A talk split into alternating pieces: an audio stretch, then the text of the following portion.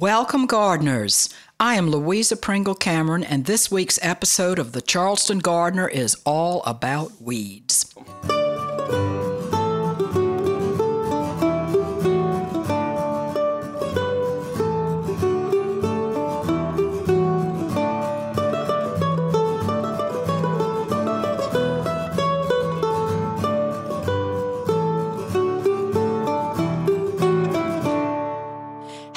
Always heard that a weed is just a plant in the wrong place?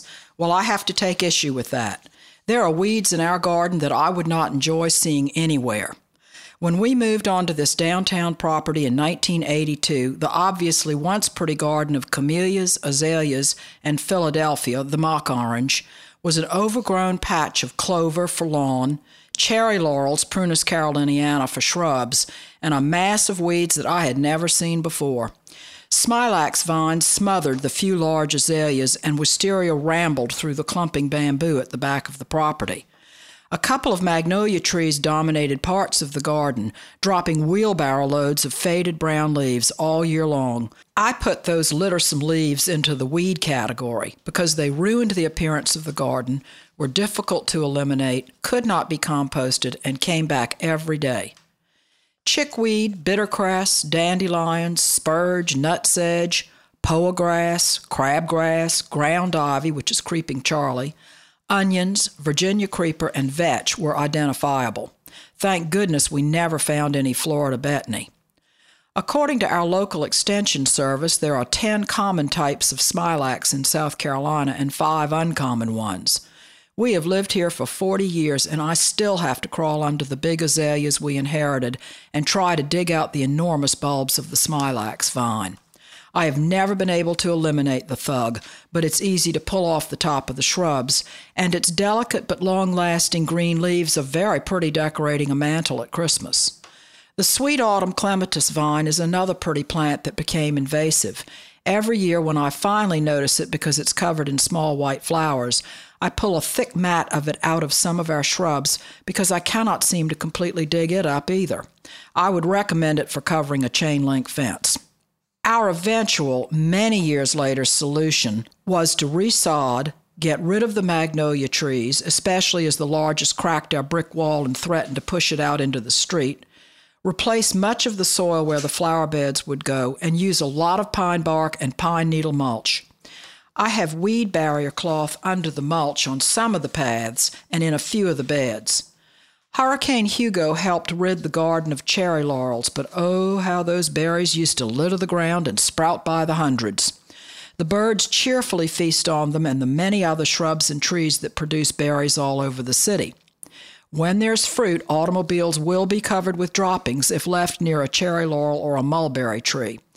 Hardly a day goes by that we don't pull up palmetto seedlings. Ligustrum, oak, and something in the mimosa family often need plucking as well.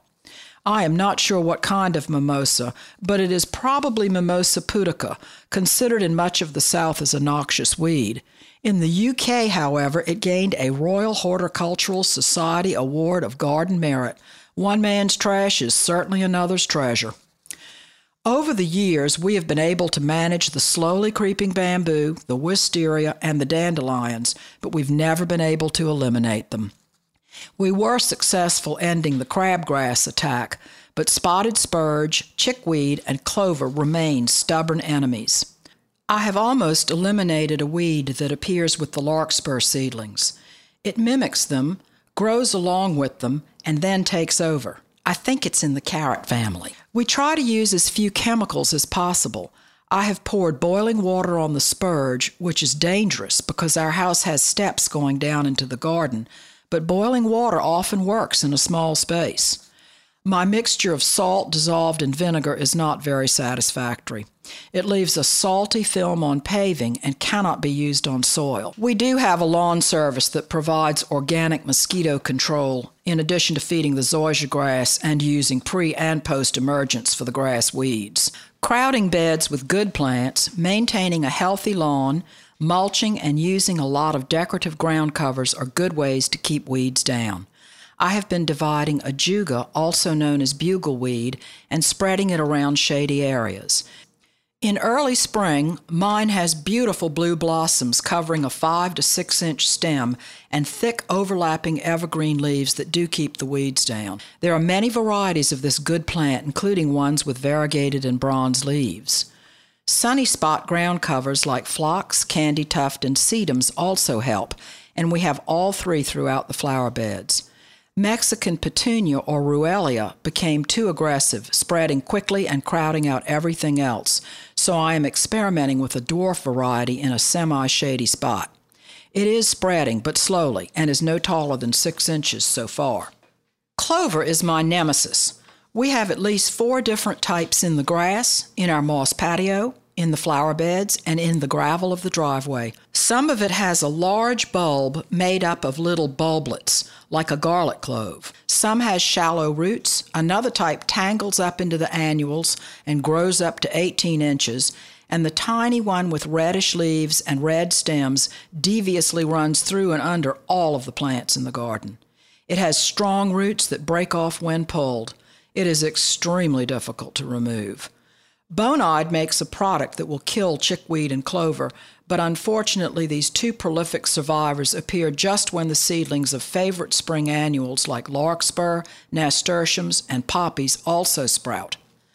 I spend most of my spring hours allotted to gardening just weeding by hand. The best tool for me is a serrated kitchen knife. I have lost so many of these knives, often purchased at a dollar store or gathered at Goodwill, that I have recently wrapped the handles in bright orange tape.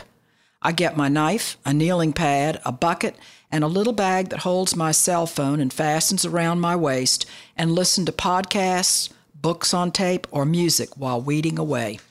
It is most satisfactory to fully clear an entire area.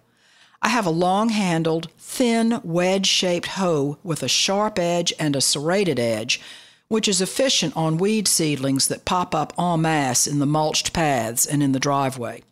This tool, which I found at a local nursery, also reaches far into the flower beds and can fit between many of the plants. You all knew that I was going to get to the subject of Roundup, so here goes. Yes, we do have a bottle, and yes, we do use it, but only occasionally and only strictly following the directions. All of our beds are outlined with brick borders, and the weeds and grass are drawn to the warmth and to the cracks in the mortar. I cannot pry zoysia out from between the bricks with any kind of tool, and boiling water won't kill the roots, so we do spray the borders and part of the sidewalk out front with this controversial mixture. I anticipate that something less harmful will come along soon. Everyone in our family is highly allergic to poison ivy, and although it only appeared once, I would not hesitate to spray it with something stronger than a salt spray. The plant of the week is a woody vine, the Peggy Martin rose. This rose survived being under 20 feet of salt water for over a week after Hurricane Katrina. It was in the garden of Mrs. Peggy Martin and is a smash hit here in Charleston, where you can see its soft pink blossoms vigorously twining around the trunks of the trees along Colonial Lake. Of course, the suggested chore this week is to keep on top of those weeds. Thank you for listening, and I hope you'll tune in next week for another episode of The Charleston Gardener. Thanks go to Daniel Patrick, editor and producer.